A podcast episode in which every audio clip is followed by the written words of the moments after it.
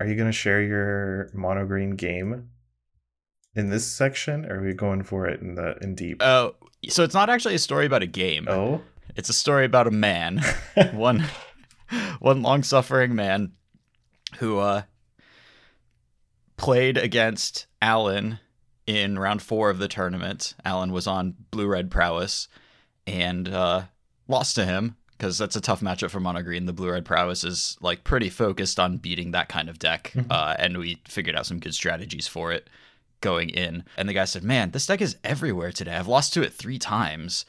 And Alan was telling us this story, and I looked at Philip and I looked at Alan, and I was like, "Is there anybody else in the room on this deck?" And Philip's like, "Wait, what was the guy's name?" Alan told us his name, and Philip said, "Yeah, I played that guy in round one and beat him." And then I looked at my app tournament record and realized that I had played him in round two and beaten him. so. The deck was everywhere specifically for this dude. A pretty rough matchup for Mono Green, and he played against Philip and then me and to somebody that he beat into Alan, lost to all of us, and uh, just had a very rough day of it. you guys are over here just plotting to make this guy in particular's days miserable we, we, I promise we were not just headed out there to take this dude down. But yeah, so a rough day for that fella. I played him in round two because I was slain in round one, which was unfortunate for that Sunday, but it was still a pretty good weekend overall. Yeah, I heard like everyone top eight it. Also, my favorite story that I've heard from the weekend, or it was just like a screenshot on Twitter, was uh, Max on Sunday posted his first round opponent uh, using like the companion app screenshot, and his first round opponent's name was Sausage Assassins. the app still allows you to have like your display name be whatever your uh, Arena name is yeah, arena name is for people who don't have their actual name in there. absolutely absurd from a tournament standpoint. Yes. You're supposed to stand up in the middle of FNM or like a, a tournament like this, and get off table numbers, and be like, all right, who is? Sausage Assassins?" Which is funny the first time, but then when that joke has to get made like every round of the FNM, it's like, all right, I'm, this is no longer funny. I need you to wear a sausage costume if that's you know We're all trying to find the guy that did this. just dead sausages everywhere.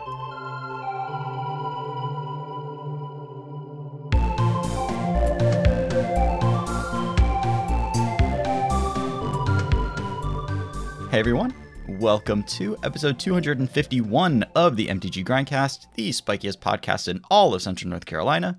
We are your hosts. I'm Chris Castor-Rappel. With me is Lee McLeod. Hey Lee, Hi, Chris. how are you? I'm doing great.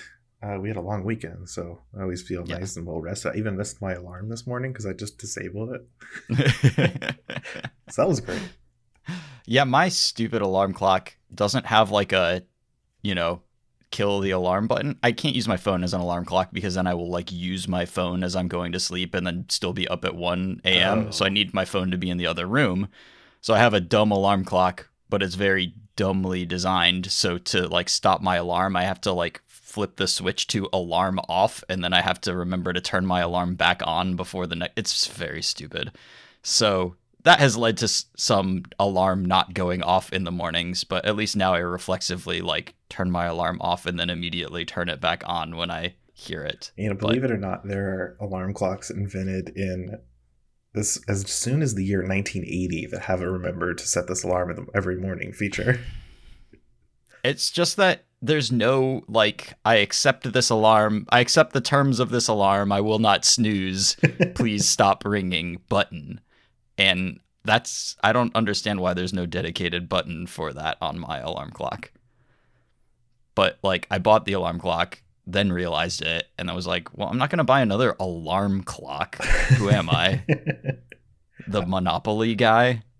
I mean, give it like six months a year, you- you're just gonna go back. No, I've had this alarm clock for two years. Like Ooh. the pandemic the way alarm I- clock. it's the way I live now.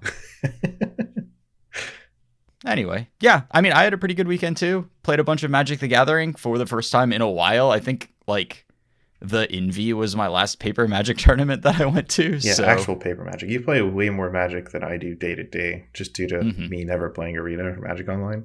Yes. But I have certainly uh, massively dwarfed you in paper magic. Yes, I just have not been going to stuff, but I did get out now that RCQ season has started.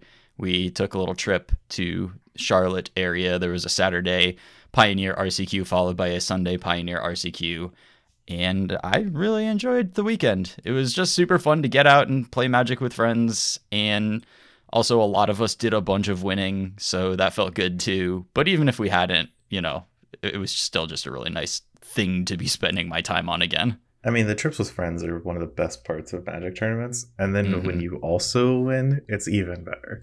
Yes. And also, Your you friends know, winning. friends were doing winning too, so it was hard to, you know, there was always something good going on. I'm not sorry I missed it because I, I did I was doing other stuff, but Yes. I you know if I could be in two places at once, that is one of the places I would have been. It was good. It was worth it, even with the drive out there, but I get it. It's hard to spend a holiday weekend driving and stuff when you have fun stuff you could be doing like closer to here, so um, but yeah, both of the RCQs were Pioneer. I played the blue red prowess deck that I was going to play Phoenix, but then saw that Todd Anderson had posted a version of the prowess deck and recommended it. And so tried it out a little bit, thought it seemed very powerful, and just kind of went with it with some sideboard changes for the weekend. And I think we'll spend a fair amount of time talking about that because I do think it is a good, though not revolutionary option for the format going forward. And it was very powerful for me this weekend. I made the finals of the Saturday tournament, which was smaller than the Sunday one. Uh, on the Sunday one, I unfortunately lost round one, which kind of pushed me out of tiebreaker contention. So I ended at five and two, but was not live for top eight.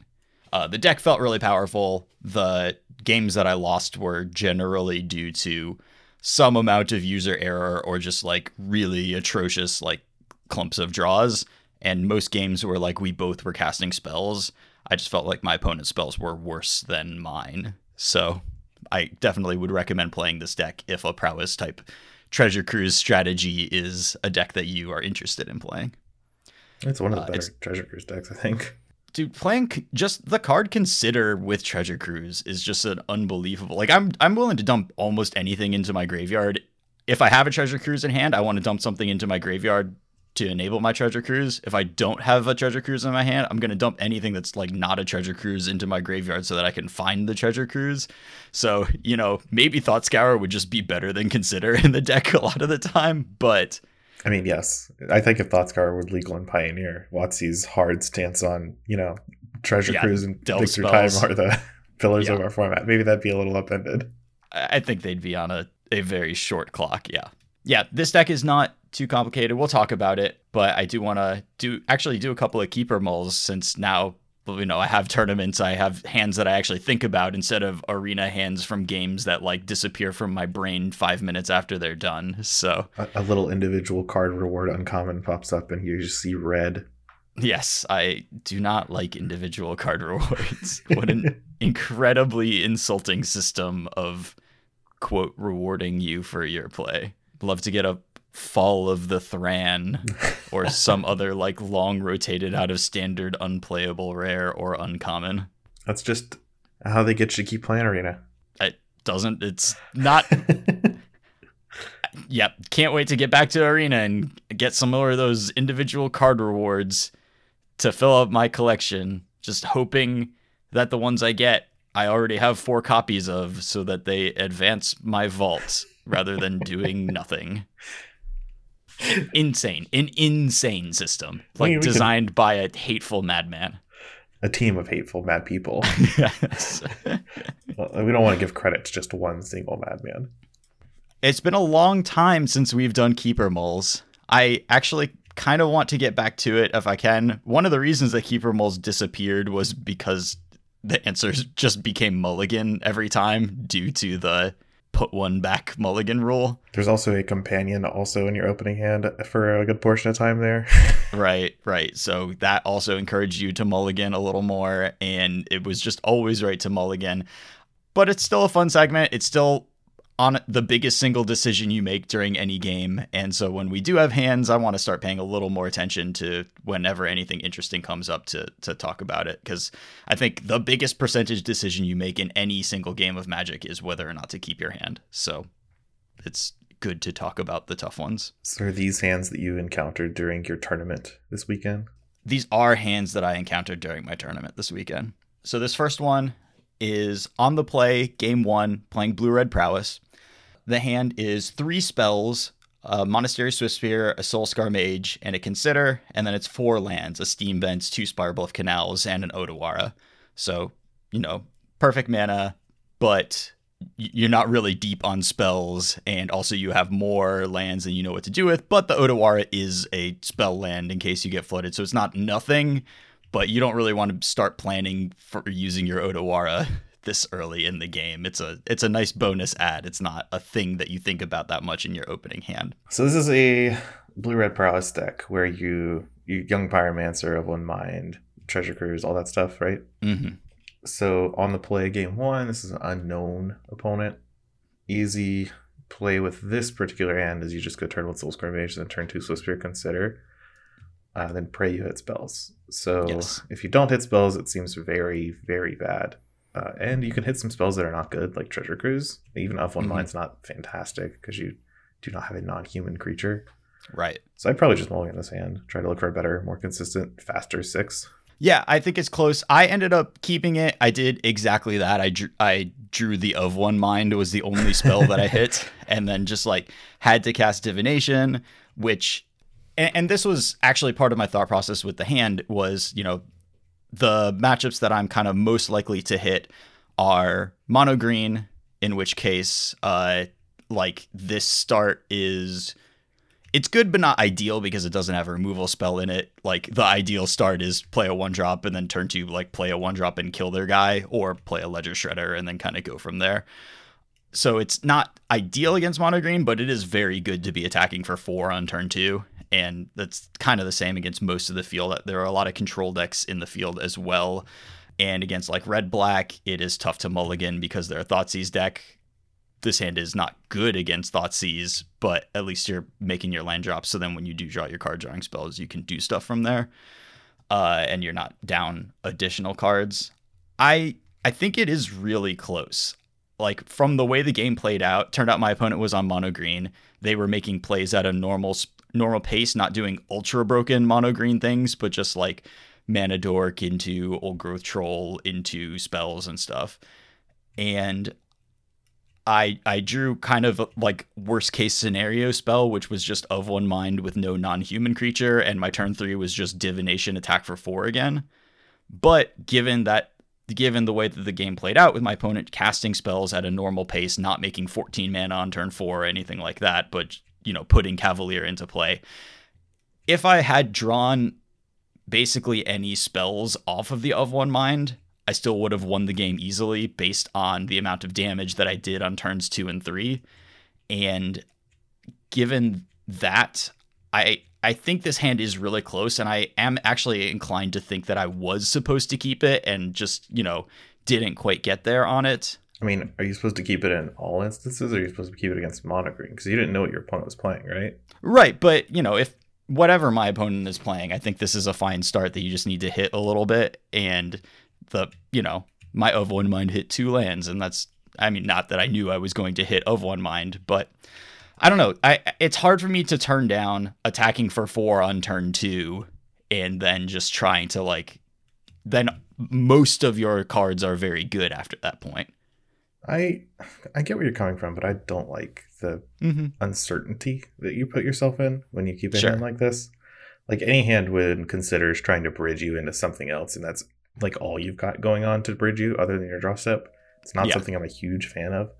Like Yeah. if you had drawn uh, a young pyromancer instead of of one mind, you would Mhm. have a better board presence, but your previous two creatures would not be doing that much. For instance, Sure. Yeah. Yeah, I mean, I think that's fair. And maybe just given how powerful the mulligan is, you can just do better than this. Probably now I, I am leaning towards like I definitely wouldn't keep this on the draw. Um No. it's only tempting on the play because you're like hitting them and that's what I want to do. But probably leaning a little more towards mulligan now but I, I thought that this one was was pretty tough. I'm I'm also far more aggressive with mulliganing than mm-hmm. most people, I think, mm-hmm. uh, because I have spent a long time of my career keeping really bad hands and i just know every way a hand goes wrong it just seems that every time i keep like a loose or like kind of okay hand it just goes wrong so i just don't sure. do that anymore no and i think that especially now with the way you mulligan i think that's mostly correct uh and like the only thing that pulls me towards keeping looser hands is if like my first turn or two are like excellent and then that is a thing that makes me like okay well you know the the way that this hand can play out could be like very very good. Like the ceiling on a hand that starts out with two prowess guys and a spell is very high but you know that's not necessarily the right way to be thinking about it. And also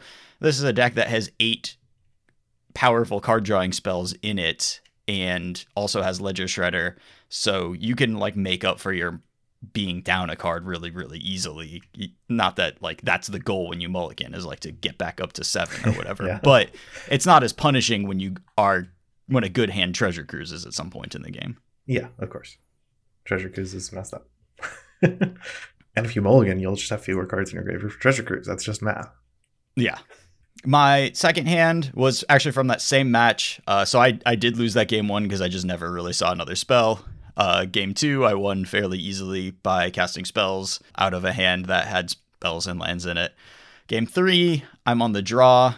My hand again is Swift Spear, Soul Scar Mage, and Consider, but this time only has one land, one Spire Bluff Canal, and then it has two Aether Gusts and two Ledger Shredders. Or Aether Gust, two yeah, Aether Gusts and a, a Ledger Shredder. Eight yes. card hand, huh? no, not an eight card hand. One Ledger Shredder. So Swift Spear, Soul Scar, consider land. Yes. And then two Aether Gusts and a Electric Shredder as the uncastable cards because they cost two yes. mana. Yes. Um, and you're on the draw. Yes. So you have two one drops and a consider to get you there. Being on the draws makes this way more tempting than being on the play. Because being on the play, mm-hmm. I just ship this instantly. Of course. How many lands are in your deck? Do you know? 20. 20 exactly. So there's 19 left. Yeah. One of them is a uh, Spikefield Hazard, though, so it kind of doesn't count. Sure. Okay.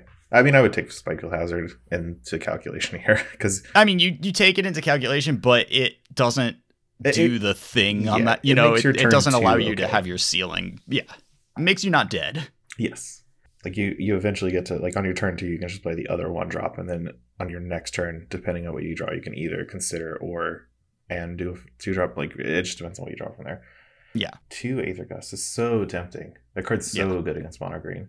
It's quite powerful. See, the thing that gets me with this hand is even though you are on the draw and have a cantrip, you really want to be playing the, the one drop, like, like Swift Spear, the Soul Scar Mage on turn one, because mm-hmm. you you don't want to spend the time to consider. And if you don't consider, like if you don't hit a land on your first draw step, you still want to play the one drop and just hope you hit again, but you're so less likely to hit without considering first. And if you don't hit the land on your second draw step, you like have to consider to try and hit the land. And that's where it gets really dicey, right? Let's talk about that after we talk about whether or not, because I, I think the sequencing with this hand, if you do decide to keep it, is also really interesting. So, I mean, we could go into that. Well, right if you mulligan it, you just mulligan it. So, yes, of course, of course. But, well, how would you sequence this hand if you keep it on the draw? Like turn one, you've drawn a card. This is how I did sequence. I did keep it. I'm still not sure if it was right to keep the the two Aether Gusts were putting stars in my eyes, basically because because the way that the post board games have played out a lot is like kind of two ways. Especially on the draw, you rarely just like Smash prowess them. them to death. Yeah. So either it turns into this like very grindy affair where like your ledger shredder is big and holding off their trolls and cavaliers their cavaliers and threats of lethal are like holding off your ledger shredders and you eventually like accumulate a bunch of tokens with a young pyromancer and kill them that way or they like create a gigantic board, find the large glut of all the planeswalkers they need, and they like combo you to death. But that takes like more cards than you making a lot of elementals, so you're favored in that kind of game a lot of the time. So that's one way that it plays out is it gets really grindy and you kill them with elementals. This hand with the Aether Gusts is really good for sort of the second way a lot of the games on the draw play out, which is you put a threat or two in play, you gust away it, especially the ledger shredder you want the two mana threat in play and then you gust away their threats as you're you do like four damage a turn and just keep time walking them until they are dead. And you know this hand is saying hello let's play that game which is a very a very powerful game plan against them because their spells are very expensive. The way that i played it out which i i'm thinking now was a mistake given what i wanted to do with this plan is I played the one drop first because I was like, I want to like get in damage and I want the highest ceiling that this hand can give me. I, I want to, I'm on the draw, so I want to sort of like take that back. And so I started with Soulscar Mage, didn't hit the land on turn two. I cast Consider. I saw an opt. I had to bottom it and then drew not a land and just died from there. So I think that if I am going to keep this hand, what I'm really supposed to do is start out on the cantrip like the one drops can get played on a convenient turn at some point in the future because they only cost one mana. The important thing is to hit my lands immediately. And the most important thing actually with this hand is to get the Ledger Shredder in play on turn two. And then I can fix everything going forward from there. So if I am going to keep this hand, I have to not give in to temptation to play the one drop on turn one. That damage you, isn't if you important. don't draw the, the land on turn one, you should consider. Yeah, I, I, think you're Absolutely right. Yeah, yeah. No, if you draw the, the land, then sure. Yeah. Then just play the one drop into the ledger shredder. But I think if you're like looking at this hand, you have to consider like what your no pun intended. You have to mm-hmm. figure out what your like if your first draw step is a land, you your game plan is normal, right? But if your first draw isn't a land, are you okay with casting consider? That's what I was kind of th- going down the whole. Gotcha. Of. Yeah, and I think you actually are with this hand. I think you are okay with casting consider because the turn two Ledger Shredder or Young Pyromancer is actually like phenomenally important in this matchup.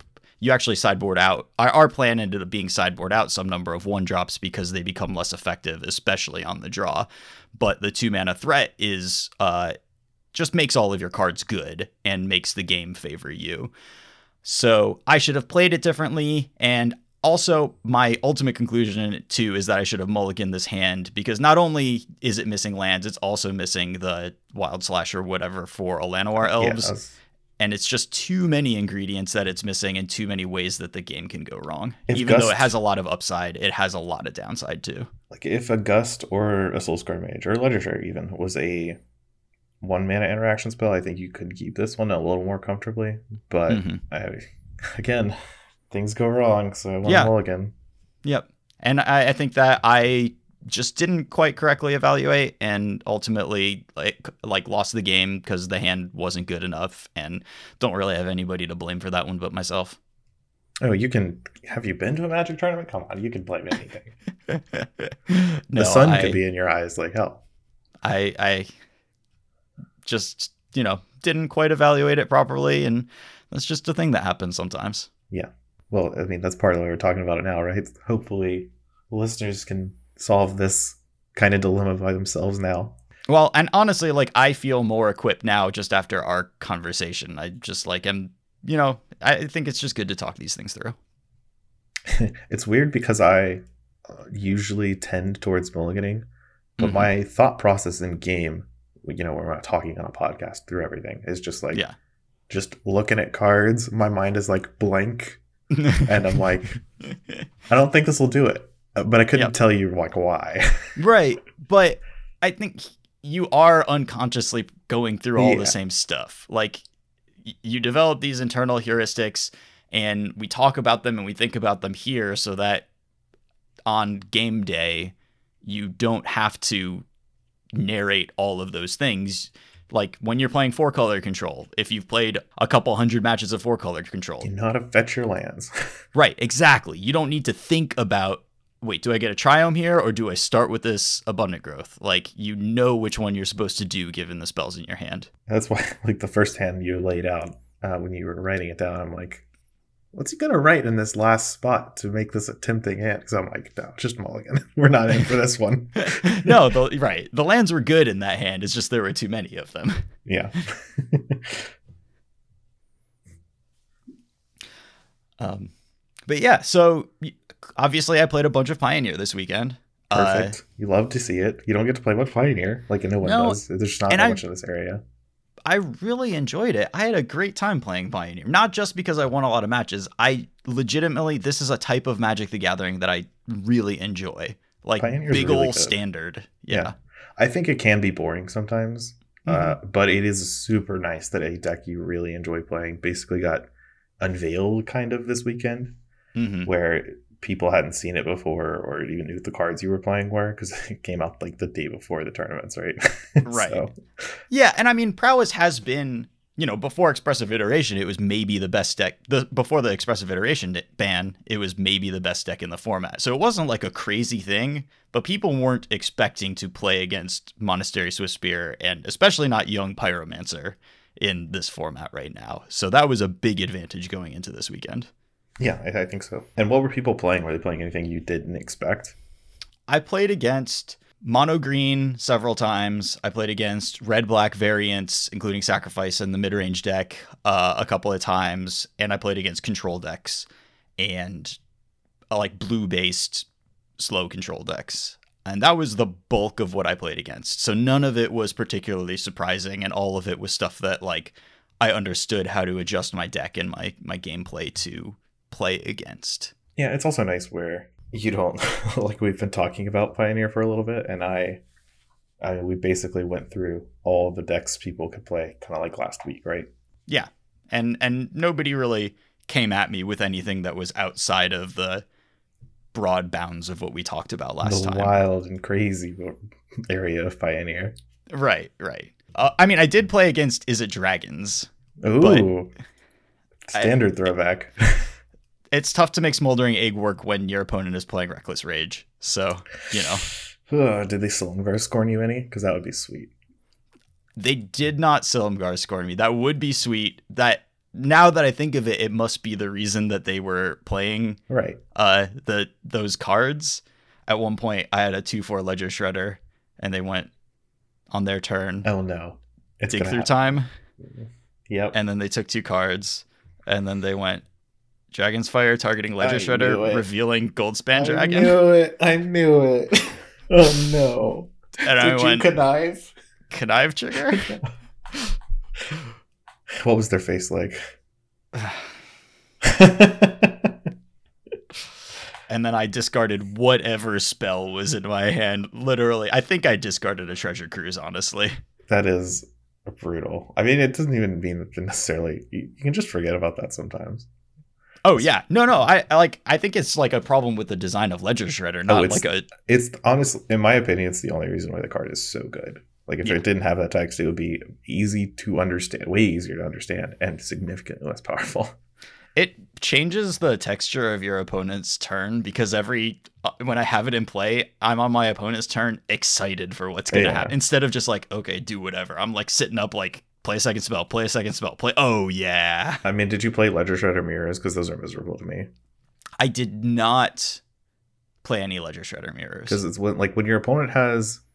You, both have a Ledger Shredder out, you're like constantly have to evaluate when you play your spells and when you dole them mm-hmm. out to get who could connive triggers. And it depends on like when you get them out because which Ledger Shredder is bigger matters. Right. And then if your opponent ever plays the second one, all of a sudden you're under rule of law, but they aren't, kind of deal. and it, it gets it's that that's why I don't like the way Ledger Shredder is worded because mm-hmm. anytime Ledger Shredder is involved on both players' side of the field, it gets so cumbersome. Yeah, I do not believe that it should trigger off of your opponent's spells. It, it, I'm fine with it triggering off of like your second spell on their turn because that's tough. So, you know, or tough to get two triggers in a turn cycle. But Yeah. I I don't like your opponent getting like gotcha because they went like, They just played cards. Okay, you're dead. I get an extra counter. You're not gonna brace that. It's also in blue, so it's like the the least I want to. tr- It, it- when you're playing your turn and your opponent has Ledger Shredder, it's a blue card, so they have counter spells in their deck of some variety. That's just one of the Mhm. strengths of blue cards. And all of a sudden, when you cast your second spell, Right, because that's how you play against counter spells is by playing two spells in one turn. yeah, they could just like draw another one. it's so brutal. Ugh, yeah. I will be continuing to play Ledger Shredder in every format I'm allowed to until. I mean, maybe not modern. Gonna be a Grixis Shadow player. Probably it's not going to make me become a Grixis Shadow player, but I will be playing it in Pioneer and smaller as long as they allow me to. yeah, it's very good. Very, very, very good. Yeah. Missed that one because I didn't realize how the card worked during preview yeah. season. I think I, I think very few people did. We see in the Pioneer deck lists from the challenges and the PTQ that all of the Phoenix decks are for Ledger Shredder decks now, as it should be. Yeah, I, I was surprised when you like minorly pushed back on this last week against me. Mm-hmm. Uh, maybe that was more of a price point. I don't know where I'm getting Ledger Shredder sort of deal from your perspective, but from my it was a little bit. It was uh, what, what are you talking about? Ledger Shredder is insane. No, yeah, that that card is uh, not cool. I mean, it's cool to have one in play. It feels really good. But is it cool as Thing in the Ice? That thing's ice. Thing in the Ice is really cool, and I think it makes sense to run a couple in your Phoenix deck and maybe have a couple more in the sideboard, depending. But, but yeah. So, prowess deck was really good. Alan and I both ran it on Saturday. We both top aided. Uh, I made the finals. I lost to Rakdos in the finals. Friend of ours, Will Kane. It was very good all day. Philip recognized that it was very good and he switched to it for Sunday from mono green and then he top eighted on Sunday. Alan and I both 5 2'd and made top 16, but unfortunately took our losses a little early, so we were not as live for top eight as we would want to be. But ultimately, over the weekend, our group on on prowess did extremely well, and it, it felt very good. I don't actually know that that is necessarily an artifact of being on prowess as much as it was just like removal spells and treasure cruises were really good against all of my opponents. And I think that on Phoenix, my results would have been very, very similar this weekend, but maybe not quite as good because like Young Pyromancer was an ingredient in the success, but it was heavily a I'm playing Treasure Cruise and my opponents keep not playing Treasure Cruise. This doesn't feel fair to me, sort of situation. Yeah, it also helped that like y'all were all great players too, right? Like this is yeah. a local tournament. Like it's not the the ten round Magic Online 500 player nonsense. Right. I did not play against the killers generally that, you know, I played against some good players, but I didn't play against the Nathan Steuers of the world or anybody like that necessarily. Yeah. Not to take away from success. It's like it's really nice that y'all were like the only people in the room playing that deck too. Yeah and and just it, it looked very good. So definitely would recommend it going forward, uh, particularly in paper. I think uh, the metagames are just slightly different in paper and online, and your region may be different, but I think a lot of people who are not like moto grinders are still not on a treasure cruise train and also not necessarily understanding like how the that card existing warps everything that you're allowed to do in the format. My my dragon's opponent like whenever they cast dig through time, basically every time he, he cast dig through time, I responded with treasure cruise and treasure cruise gave me one more card than he got off of his dig through time and also cost one less mana and that was plenty to just pull ahead. I mean, not to detract from your treasure Cruise cruise's fantastic statement because it is, but uh, mm. Rakdos did win all yes, tournaments. Every every tournament. it won both of the RCQs we went to. It it won both of the challenges this weekend. It did not win the PTQ, I think, online, but it won it did fine. It won a lot of stuff. Rakdos is good and everybody complaining about it is wrong. The deck is good. I mean, it's it's just all of it. Look at the deck list. This is all efficient yes. cards. Like you can disagree with individual card choices in a deck, like for instance, there's a Chandra Awakened Inferno in one of these deck lists that got first place in the main deck, which is oh my god. They must have lost to blue white control one too many times. Yeah, like you can disagree with card choices, but overall the strategy is just it just works. It's good. Mm, yeah. And it does have good specific plans against like a lot of the stuff in the metagame. And particularly against mono green, you wouldn't think, you know, if I just told you there is a mono green Nykthos ramp deck and there's a red black mid range deck but it turns out that the way that it plays out, if every time the mono green deck plays something that matters, you immediately respond with a removal spell on it. That actually weakens a lot of the range of what the mono green deck can do on its next turn. Uh, you're making the Nykthos weaker. You're just like reducing the power of their spells in a bunch of ways. And the red black deck, especially post board, when you can make your removal the correct removal, and Dreadbore is a huge part of this, and Kalitas just giving you extra value is also a big part of it.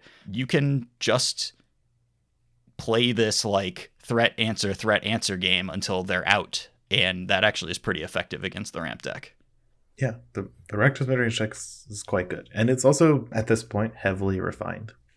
Mm-hmm. like it's just a deck people have played so much of to the point where people are just like messing around with deck lists to make their their still good deck worse. Yeah. So stealing one that did well and just kind of not changing too much is a fine strategy that I can get behind, and I wouldn't be mad at you for doing. Like you, you have a very low floor with uh with Rakdos, very high floor rather. Yeah, yeah, I think so. It just like looked fine every time I saw it. Uh, yeah, don't do weird stuff to it. I played against another friend of ours who hadn't seen in a while, Robert Wright. Uh, hmm. and you know he had done a like sticking Greasefang combo into the deck, which was cute and and adorable. But ultimately, I think playing the good cards is the correct strategy to do. Typically, in, in Magic. I mean, more power to anyone who's trying to have fun, though. Like that, that's that sounds like my jam. yeah, for sure. It, it was cool, but you know, I cast Treasure Cruise, and he had a a Parhelion two in his hand as his last card. yeah, so, um, just is it decks in general seemed to be quite strong over the weekend. Uh, Phoenix just did very well on the online tournaments in particular. I saw almost none of it in paper. I, I just Treasure Cruise isn't getting cast in our local paper tournaments, and there's only really two good cards in Pioneer, and it's Nykthos and Treasure Cruise. And if you're not doing red black, you should be doing one of those other things. So Right. Like Fable the Mirrorbreaker is the, the red black card. Sure. Yeah, it is very good. And they get Thoughtseize, so that is a certain amount. Yeah, I mean like, everyone gets Thoughtseize. It's just like in every format. I, I know, but the red black deck gets Thoughtseize. that is a card that like is not directly on par with Treasure Cruise, but it's like in the com it's you know it's a legacy good. playable Magic the Gathering card. So yeah, it's one of the strongest remaining cards in the format on like power level. Right, right. But it's not like a proactive card, so it's nice in that regard. It doesn't just kill you over and over again. yes. So weird to just not see any Phoenix at all in the local events, but it showed up online, was quite good.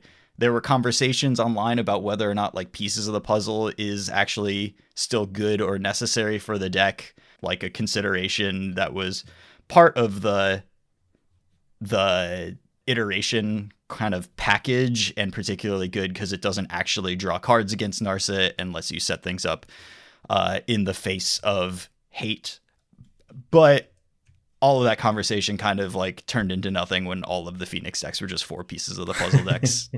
everyone the top aided. So there's even some Grixis decks uh, that are also in these Pioneer challenges that also have pieces of the puzzle in them and are not Phoenix decks. They are Phoenix decks. Oh, okay, interesting. Yeah, are they like Thoughtseize Phoenix decks? I didn't see them. They just let me try and look for a list here uh like this one in particular does play thoughtseize and collective brutality which is odd but that's what they're doing. Mm. well the discard outlets in pioneer are pretty bad except for ledger shredder so. Yeah i mean this one's ledger shredder of course and then thoughtseize collective brutality. Mm-hmm. some fatal pushes. So mostly black removal instead of red removal yeah. Yeah i mean the like i get it. Fatal push is a better like you have to run not shocks. Yet you generally have to run like slightly better creature only one mana removal spells in red and like fatal push is a direct upgrade to basically all of those. So like i get it but boy that mana base does not sound like my idea of a good time. Yeah like strangle. Well i think this one's this i'm looking at bullwinkle 6705 and 14th mm-hmm. uh, this is actually just blue black with a couple of red pathways. So it's oh in case you have to cast your Arclight yeah because the only red card you play is Arclight Phoenix and I guess okay. Jegantha in the sideboard if you like do that. Yeah. Jegantha also stock raised dramatically when Ledger Shredder's in your deck because you can discard it to Ledger Shredder. you can. I did cut my Jegantha after day one, and where I just its only purpose was to like make me feel dumb for forgetting to announce it at the beginning of the game or forgetting to put it in my hand when I did have like three spare mana. So I just I needed a spot for Crackling Drake, so that was the first thing to go. That's also like the paper practice where you gotta you know mm-hmm. you have to be oh, on your sure. companions. For sure, it was a an artifact of me just not having played paper tournaments with companions in a very long time. So what what I do with Yorion is I put her in the like top left of my battlefield with a big six die on her. Mm-hmm. So whenever I look at my battlefield, which I do often, I always yes. wonder why is there a Yorion that's so big on my side of the board, and then I'm like, oh, it's my companion. Do I want to put it in my hand this turn? That's fair. I I think I wouldn't have this problem with Yorion because I've played Yorion decks in the past and starting on like turn one with Yorion, I'm thinking, all right, what am I doing with Yorion this game? And that is not the case when Jegantha is your companion. So. That's true. You're just looking for the. Well, I've only played Jegantha in decks with some inherent discard outlet, whether it be Ledger Shredder or mm-hmm. the Underworld Cookbook or Jeskai Ascendancy even. So sure. I'm always like, uh, when do I have a turn to just get an extra card in my hand? And it's good. well, and in Jeskai Ascendancy, if you untap with Jegantha, I don't think I've ever cast Jegantha in Jeskai Ascendancy. I know it's like possible, but I have I have not. Yeah, you try not to. Yeah, I am not a Jegantha stan. I despise that card. I Whoa. did not miss it. I did not miss it day two. My especially because like I played against red black, I played against blue white twice and I was just like, yeah, I have no desire. I do not need Jegantha here. I just like smashed my blue white opponents. It wasn't close. I yeah. No, Jegantha's not good. You only put it into your hand when you're losing. I mean, that, that's just how the card works. I'm, I'm being serious. Right. Yeah, because you just have nothing to do. Right. I still think it's worth the slot personally, but I wouldn't like. I'm not gonna be mad at anyone for cutting it. I just don't care enough, and I really, I just, I just don't want it. I'm not into it. Zero elks. I, I, I, definitely feel when you play a seven round tournament and you only re- re- reveal your companion like three times, it's you're like a thousand percent correct to cut it then. Maybe I need the practice though. yeah, I mean, yeah. So to talk about mono green a little bit, it definitely is running into a little bit more in the way of problems than it has in the past, but it functions as, in our friend Max's words, the chump check of the format. You got to show up ready for mono green, and if you don't, if you just come in with Magic the Gathering cards, it will kill you. And uh, sometimes, a lot of times, it just kills you by putting a lot of power and toughness on the board. Sometimes it kills you as uh, when I kept that on the draw hand from our keeper mull, it kills you by making 14 mana on turn four. Well, tapping its Nykthos for 14 mana after it's already made like 14 mana stuff, before yeah. that. So sometimes it does that to you. It's like pretty you, brutal when they have a bunch of devotion, then they tap their Nykthos for a bunch of mana, and you're like gearing yourself up for one big thing, and they play Kiora, and you're like, okay, I'm ready. yeah. So there are ways to interact with it. If you show up ready for it, you can beat it. There are games playing mono green that are very frustrating because your opponent either answers your elves and you don't have enough lands and you just like get run over with like powerful expensive cards in your hand or they keep dread boring your stuff and making zombies and you don't really get any traction on the game because they drew exactly the right answers but there are also games where you go Cavalier of Thorns on the play and your opponent can't do anything at all and they just die immediately. Yeah, it's it's nice. The worst part about mono green to me is when you have a fine hand and then your first two draw steps are Nykthos when you already mm-hmm. have one. It's just like, yeah. oh no. now I can't even hit them with my Cavaliers to like get a chain going. It's right. just like, oh my god.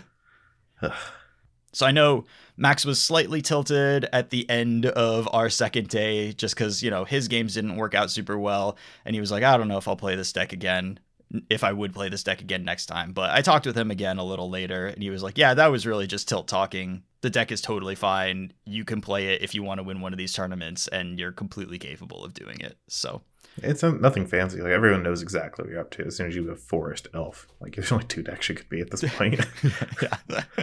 one of them's red green. Yeah, which is a neat deck. I like that deck, but not just this, just the Gruul. Uh, yeah, just Stompy. yeah, just Yeah.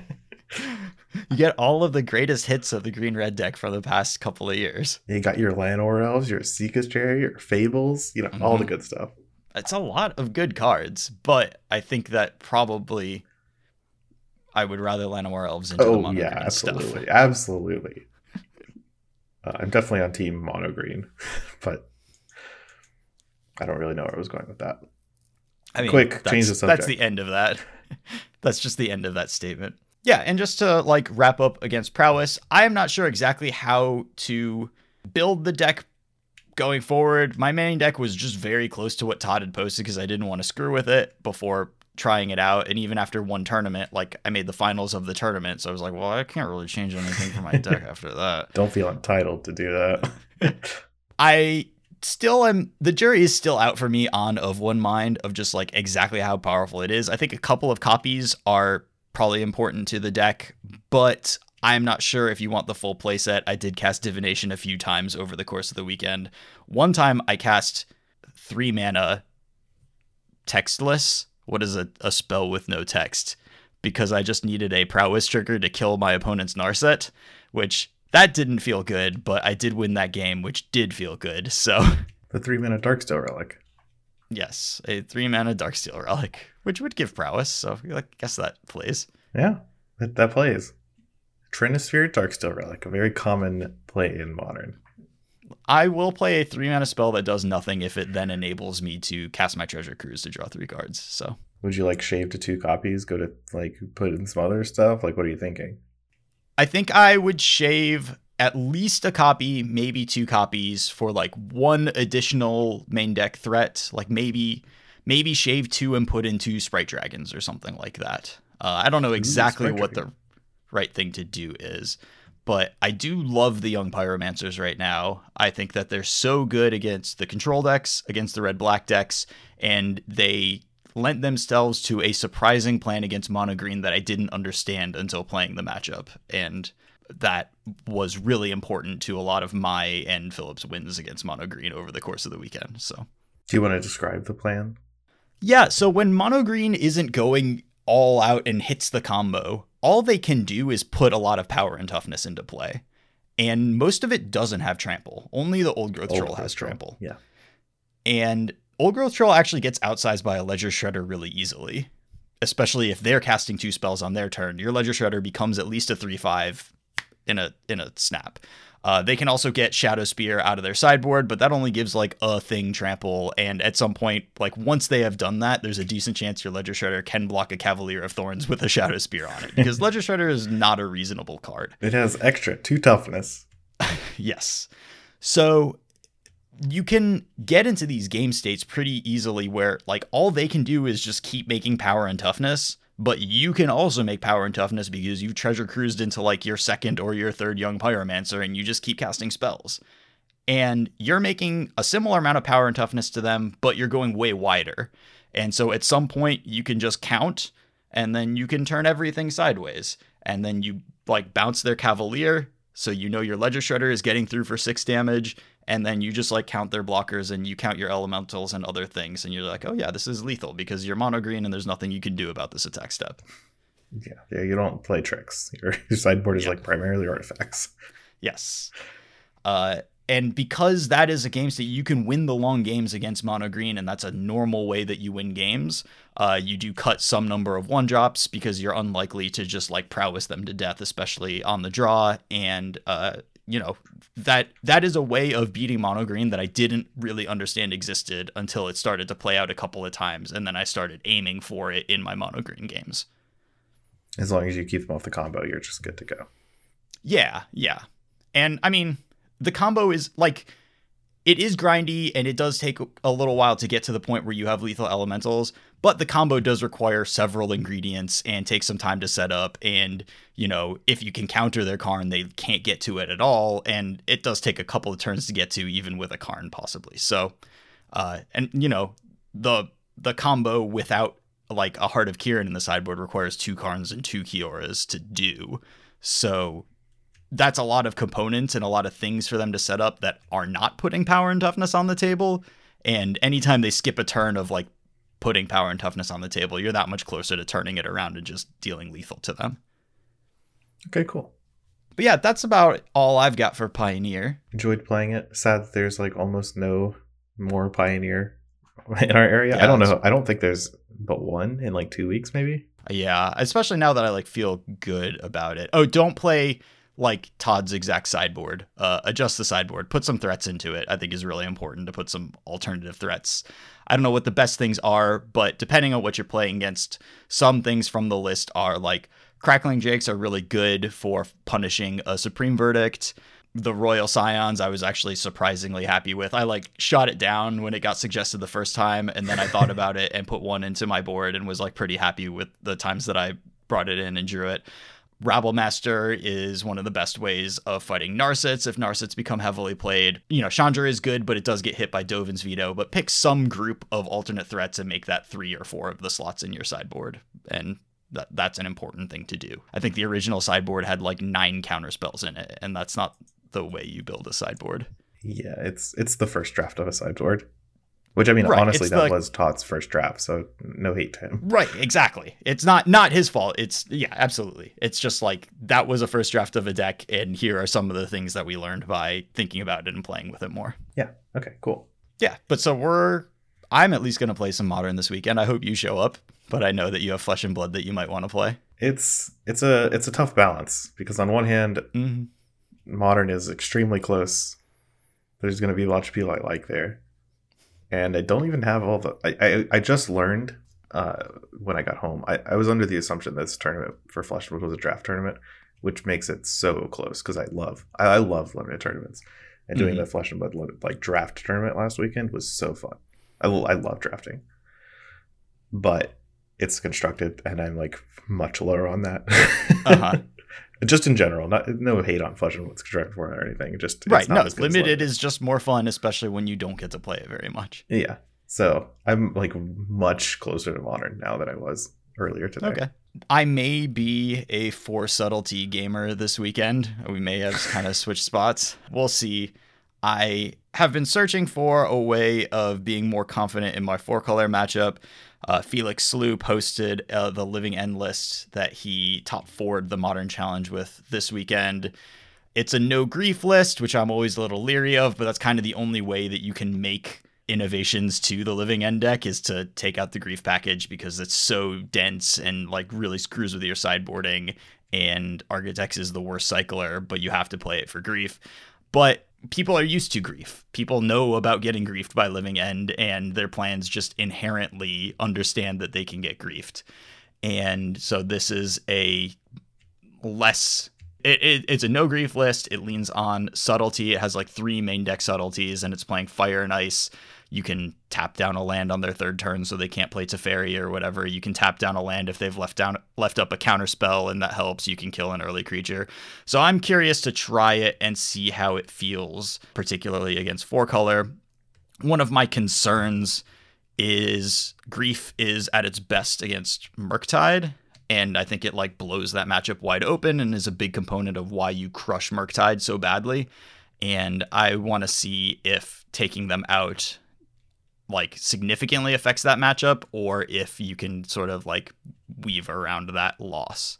The fact that you get to see their hand and know if they have a counter spell or not because you have many solutions to counter spells whether it's like going EOT outburst main phase shardless agent or having a force of negation or waiting till they tap out and some combination of those things just knowing the card in their hand is really good and then the play pattern of take your counter spell living end bring back my grief take your murktide regent so you can't outsize my creatures on the board with your murktide regent is just like such a nutty sequence that i don't actually know how much of living end's win rate against murktide is like solely because of grief and i kind of need to figure that out before before being comfortable cutting it I, I know that from the living End players I've talked to, grief has like, always kind of been underwhelming except for the counterspell matchups.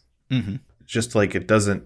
It's not like it doesn't carry its weight because it's still a good card. It's just like costs more than it gives, more than There's it a out. huge deck building cost to it, and and that's one thing that I've always like wondered if I can get away from and still feel comfortable in the matchups where it's very good. Yeah, yeah. So I'm I'm all for trying out Felix's like blue living end. He got what top four in the modern challenge. Yeah. I do like this uh, question about why Emrakul is in the sideboard. He's like, I don't know. I just got bored. Yes. I believe that my first change will be take out Emrakul, put in a second Brazen Borrower so you can like one thing that I love about this list is you can so easily transition to the like flash plan that's Yeah. like a very effective living All sideboard where you just have a bunch of endurances. endurances and a couple brazen borrowers. You have like 10 flash creatures at that point and they're trying to not get living ended and you're just like here's a 3 1 here's a 3 3 flyer like end of turn subtlety i'm gonna sex ya Yeah, you even have Wind Color Raven, which is a, a nice little. It can give endurance flying. yes I mean, it'll come up. You won't think about it until it's in your hand. You're like, oh, I can do this, and then it'll be Yeah. good. Because I've seen you I mean, win a bunch of stupid games of living end that you just like attack Oh with my God. nonsense creatures. that's my my favorite way to win games with living end for sure Yeah, too bad you don't get to attack with monstrous carabid anymore. But we have better creatures nowadays. no i that i'm okay with that i don't really need to ever cast monstrous carabid again the like i mean i, I kind of loved this but it was awful the fact that you had to sideboard out monstrous carabid against green decks because Had to attack. it it had to attack and it would always attack into a tarmogoyf so you could not have it in your deck Classic modern from a bygone era. hmm But we don't really have to deal with that anymore. So that is probably my plan. I think I should be playing four color if I really want to optimize. But I have also heard from various sources that we have a lot of four color in our area. Um, so I think I may be better served by playing a deck I know how to play well and going and hanging out with Max, who is an excellent four color player, and figuring out a way to beat good players on four color decks with the deck that I'm playing. So So we do have a lot of four color in our area, but I would not describe most of the players who are playing four color as strong enough with the deck. Uh, that's like one of the very common things I've noticed watching. It's a I've tough deck to lot of play. games. Yeah, I so I my mo at Magic tournaments is I'll I play every round regardless of how I'm doing, unless I'm like really tilted. Uh, but that's more difficult for me to do than the average person uh, for my gameplay reasons.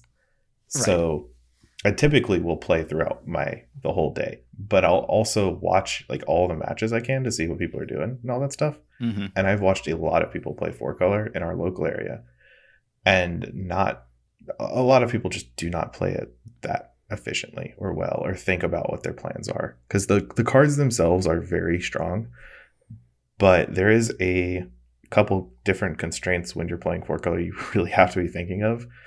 Uh, just Mhm. depending on the matchup, and even like the clock is a relevant factor in all of your games.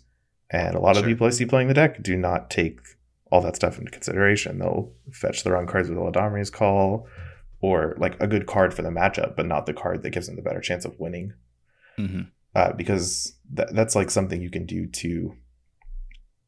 I don't really need to go in the weeds of four color, but Yeah. it, it's really tough. There's a lot of choices on every turn, given the number of free spells you have, and the fact that it's not just like, do I cast this Solitude that I can, even though I don't have any mana? It's what card do I exile to the Solitude? At what point do I cast the Solitude? Do I like? Yeah, am I saving it for something? Like, Yeah. When is this Omnath coming out? Do I spew all my mana immediately after I cast it? Usually the answer is yes, but like you do need to pick and choose your spots and thinking about that stuff.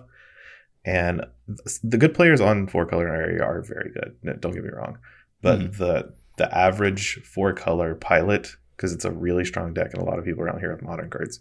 I am is not someone I'm like intimidated by. yeah. That makes sense. And I'm not intimidated by. I mean, anybody in Magic the Gathering. Re- I mean, there's there's a few people that I am that you know I'll just be like, eh, I'm probably Alan Swan listens this to this podcast, Chris. well, I will probably never beat Alan Swan in a tournament. but yeah, I, I, I'm not like necessarily intimidated by the idea of playing against four color, but I feel like if I sit down with one of our friends who I know is good at four color, figure out the plan that gives me a good shot against him, then that should give me a good shot against everybody. So yeah, and, and subtlety is one of those really good tempo mm-hmm. cards against Murktide or not Murktide. I'm sorry, yeah. I'm just reading deck lists while on my other monitor. it's one of those uh, good cards against four color. That's like yeah, one of the draws to Felix's deck. Yes, absolutely. Right. Where grief has been it can be a good part of exactly one of your plans against four color, which is like cycle, cycle, cycle, cast living end, get there as fast as possible, and don't let them get any value over the course of the game. Grief is good in that when your your hand and your opponent's hand play out to give you access to that. It's not good in any other sort of way that the game plays out. And whenever you're not doing that against four color, grief feels like pretty awful in the matchup. Yeah, I, I believe it. Uh, you want to know what I'm playing this weekend? I do want to know what you're playing this weekend. It, it would be the Clumps deck. I I think mm-hmm. Cascade decks are really good. They tore up Magic Online this weekend. Like yeah. even Rhinos uh, and Living End are just all over the place on these challenges. Mm-hmm. Cascade is a very strong mechanic. It very is, very strong. They they so, gave us all the stuff. To my knowledge, one of the only mechanics that have been literally errata'd to change how it works. well, companion is the other one, so yeah, it's yeah, in good company. Yeah, so you know, maybe the two best mechanics of all time. Who can say? but yeah, I, I I like the glimpse deck more than the other two. Like I, am mm-hmm. just not gonna play rhinos for sure. Yeah, and it, that's not your kind. Of, it I don't think that you're the type of guy who will be like, I'm playing. A, I think I'll play a Cascade deck this weekend. I'll pick the mid range Cascade deck. That's yeah, not that's really a Lee sort of conclusion to reach. And I really, really did enjoy the Rhinos deck, or not the Rhinos deck. God help me. I know. I know. I enjoyed the the glimpse deck with the elementals that I played last week. Mm-hmm. The you know four endurance in my main deck kind of deal yeah. with uh, all the elementals you're playing. Risen Reef. I played Seasoned Pyromancer because I adjusted the mana base of the original deck. Mm-hmm. Something that no one in the history of uh, net decking has ever done with this specific deck. change the mana base to accommodate a new spell. Yeah. Like well most people don't even change the spells, but if you yeah. look at the original deck that like got top 8 in that challenge, uh, the pilot just forgot to put a breeding pool in the deck. It's like very clear. Uh, mm-hmm. Uh, they even said as much on Twitter later and yes. no one has ever played that breeding pool ever. it just doesn't exist. That's so funny. So every time I look at the deck, I, I look at the uh, even if they change the sideboard cards, because people do that because they want to like do their own thing or whatever. Mm. Uh, mm-hmm. they never change the mana base, and it's always wrong. mana bases are hard, but maybe notice that boy, every time I feel like I kind of want to fetch a breeding pool here, and it's just not there. Yeah, it's crazy, right? Uh, I do want to further change my mana base because I uh, there was stuff I was noticing when I was playing it after I had changed the mana base initially that I, I need to do like uh, fetches a little differently skewed because of mm-hmm. the lands I most frequently want to fetch. Uh, like for instance, you if you want a red source early in the game in my particular build, I would have mostly have to get Sacred Foundry because Misty Rainforest can't fetch Sacred Foundry, and that's the fetch land I was playing the most of. So I would typically try to get Sacred Foundry first, even though it's like the worst red land in my deck. Sure. So I do need to change that around. What? Now that now that I'm thinking about this, I Felix has a forest in his mana base. And I don't think See, you got to look at the mana bases, guys. they sneak things in there. Yep. It's hard. I mean, if they're posting your deck list on Twitter, you can also just ask them, "Hey, why is there a forest in your deck list?" kind of deal. Yeah. Uh, which you know, I would encourage Chris you to do, and also everyone to do all the time, because then it forces them. Even if they don't have a good answer, they have to type it into Twitter, and even if they don't respond to you, they'll like look at it and know that they're wrong, and that's to me a victory. I'm not saying the force is wrong, but I have right. I bases. I definitely once you've reached the point in the format that we reached a while ago where like Blood Moon is not played and also all of your cyclers cycle for blue, the forest became a thing that I'm just like, I don't need this in my deck anymore. And I never want to draw it, so I'm going to get rid of it. So Forest would be a better sideboard card than Emrakul. Forest would be a better sideboard card than Emrakul. If somebody wants so, to mill wants to play mill this weekend and we get paired, I will take the L. that is I, acceptable I will to me. I will note that for our particular local metagame, we have a ton of amulet players in addition to a lot of four color players, Mhm. which in turn means the amount of blood moons is higher. Oh, interesting. All right, well that's a good thing to keep in mind. A lot of people play amulet around here. That's good. I don't think I've ever lost an amulet with living end, so you know. Well, that's not the main takeaway. It's just that more people will be like blood moons. Yeah, yeah, yeah. Fair enough. Magus But specifically. But I'm trying to I'm trying to beat some amulet gamers this weekend. I'm I'm okay I mean, with he that. can do that. Everyone, everyone can do that on their like super hyper proactive deck. Yes. We could talk about the alchemy rebalancing. I don't really want to that much. It, it ex- so my favorite tweet was by uh, Jess, who Mhm. said on Twitter today, "Hey guys, you don't have to keep pretending alchemy is a format. Just move past it. It's fine." yes, I agree. Jess Uh, is uh, bel- my current number one Magic Twitter follow. But by Yeah, the way, so great. if you do not follow at Titty Pills, you are you should follow at Titty Pills. Yeah, and uh, I don't know whether that's directed towards people or Watsy, but it applies to both equally. equally.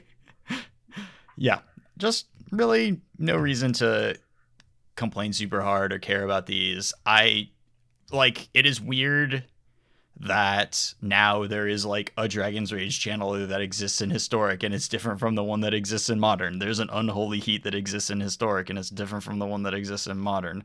For some reason they banned grinning Ignus from alchemy rather than like changing it, but I guess it's cuz it's like a 15-year-old card, so th- that's the line that they have drawn. Winota uh, only can get one thing now and they've unbanned it in historic. I I guess that's fine because you can't really play it anywhere else. So now there's only one version that like gets played, so that's like less offensive to me. So I think the interesting thing, the changes themselves to me are like whatever, they don't matter. Like no one ever plays alchemy. Mhm. Historic is more relevant, but not super a lot. Uh, the weird thing to me is like reading the description for these changes. Uh, it makes me wonder uh, what they were thinking when they were like going through it. And I know this is like different departments deciding this, but it's still one company and it's weird when I see Mhm. uh, like Unholy Heat. I don't have the page open, so I'm just going from memory. They're like Unholy Heat. Uh, you know, one of the things about Red is it's got a weakness towards big creatures, and Unholy Heat just really gets rid of that. So we're nerfing it so that you know Red doesn't get that kind of effect. And then I'm looking Yeah. at Meanwhile, in modern, my primeval titan dies to unholy heat. yeah, I'm looking at the Unholy Heat I'm holding in my hand with the correct like the, Yeah. the real rules text, and I'm like, where? Why aren't your hands talking to each other? Like, come on, guys. Yes. if this is what you believe, perhaps the card should not have gone out the door like this.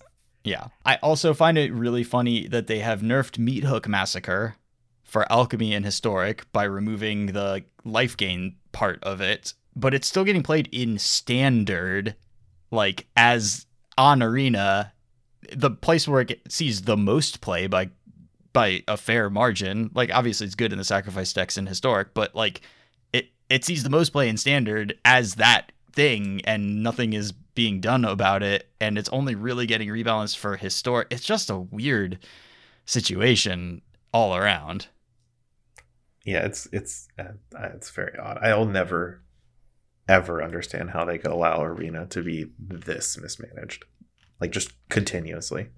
and, and i don't mind I, I really don't dislike the concept of errata in cards in a digital game to change them i think it's totally fine No, it's great. but that's just not what is going on here when you errata cards that have paper versions of them and then you just There have also- two cards that exist for forever it's also weird. I mentioned this earlier uh, privately, but uh, the the Magic the game teaches you that commons and uncommons, for the most part, essentially do not matter. They are just garbage game Right. places that are only used for limited, uh, and except for the two or three that that that come out of a set and it's like okay yes yeah, this like is you the get like a spell in the shock, a format duress, Right. a consider, like whatever. Those cards matter, but for you know the other six hundred commons a year or whatever, they, they Mhm. don't matter. They, you just can, ignore them. And if you never learned, except for like four commons in Streets of New Capenna, you could live your Magic career without knowing any of them, right?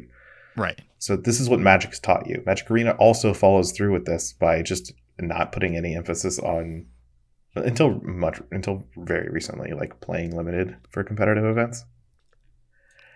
so you've like no reason to learn these cards, and then all of a sudden, in an announcement that is on the website, not even in the client, they're just like, oh yeah, we're changing these four uncommons from sets like a year ago. We're just gonna completely revamp how they work. Essentially, like this one gets its cost reduced by four, and has an extra line, extra word in it. There's like like 25 cards that got buffed in this announcement.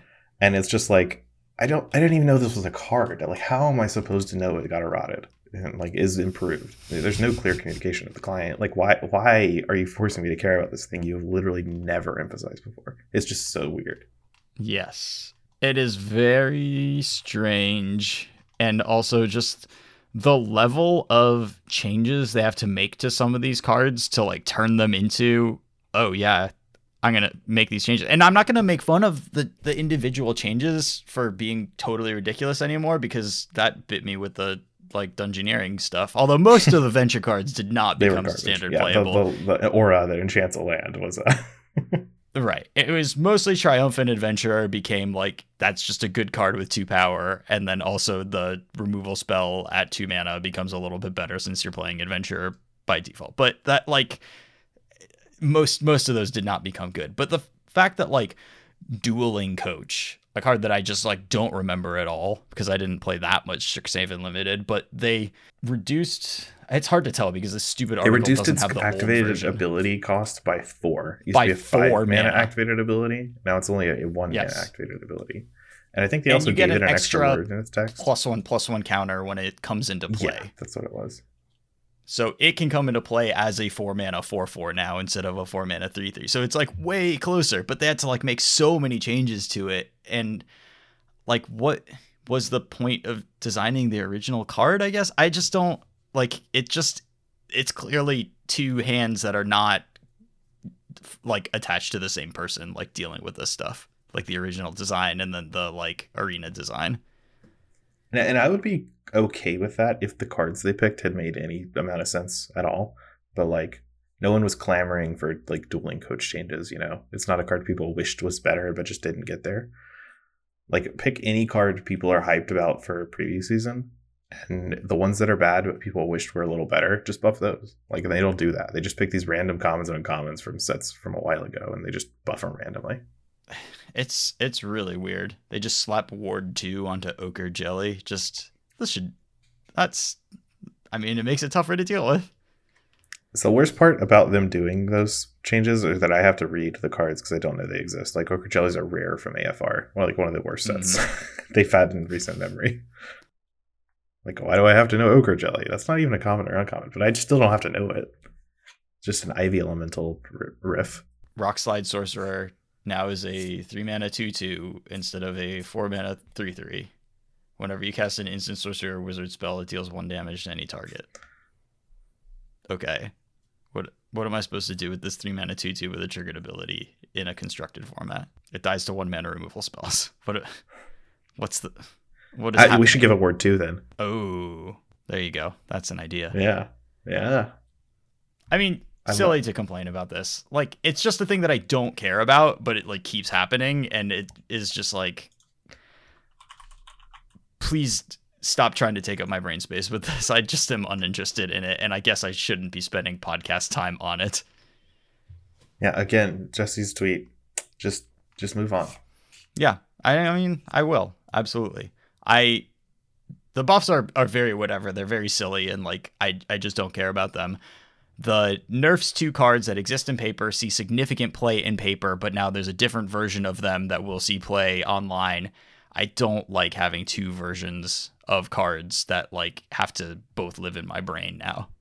But I guess if I just don't really play historic, then then they don't exist. So Nope. but I am going to misplay if I play alchemy or I play historic and Meathook Massacre is involved. I will misplay against it because my brain understands how Meathook Massacre works. So when my opponent's creatures die, I gain a life. When my creatures die, they lose a life. That's how this card works, and I will not be able to immediately adjust my play to it not having the life gain trigger for my opponent's creatures.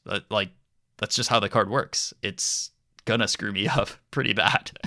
Yeah, it's just kind of weird to me that they want Arena to be like a premier digital card game client, but they don't. They're not. They don't have a digital card game. right. Like so it doesn't feel like one when they make these changes like this. No, it it doesn't. I mean, make all the changes you want to the alchemy only cards, the online only cards, do whatever, but not the ones that I'm playing in normal formats. But at least I can stick with Explorer on Arena. I like owning cards and then getting them nerfed and not getting anything back from them is like such a brutal thing that I just like have no desire to be like invested in playing historic. I honestly forgot about that part where you just don't get anything if your cards are affected. yes, of course. In Hearthstone, every time they nerf a card, they give you the the dust back for it at 100%. Like, I don't understand why we're not doing. I mean, I do understand why we're not doing something like that here, but money. It sucks. Is that it? Are we done?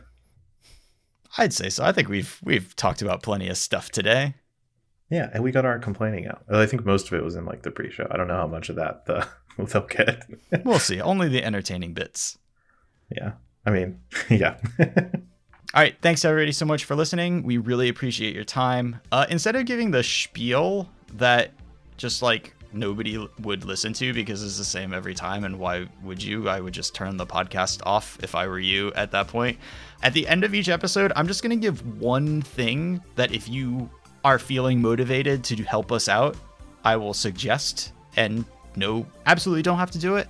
You listening to the podcast is plenty and we appreciate it.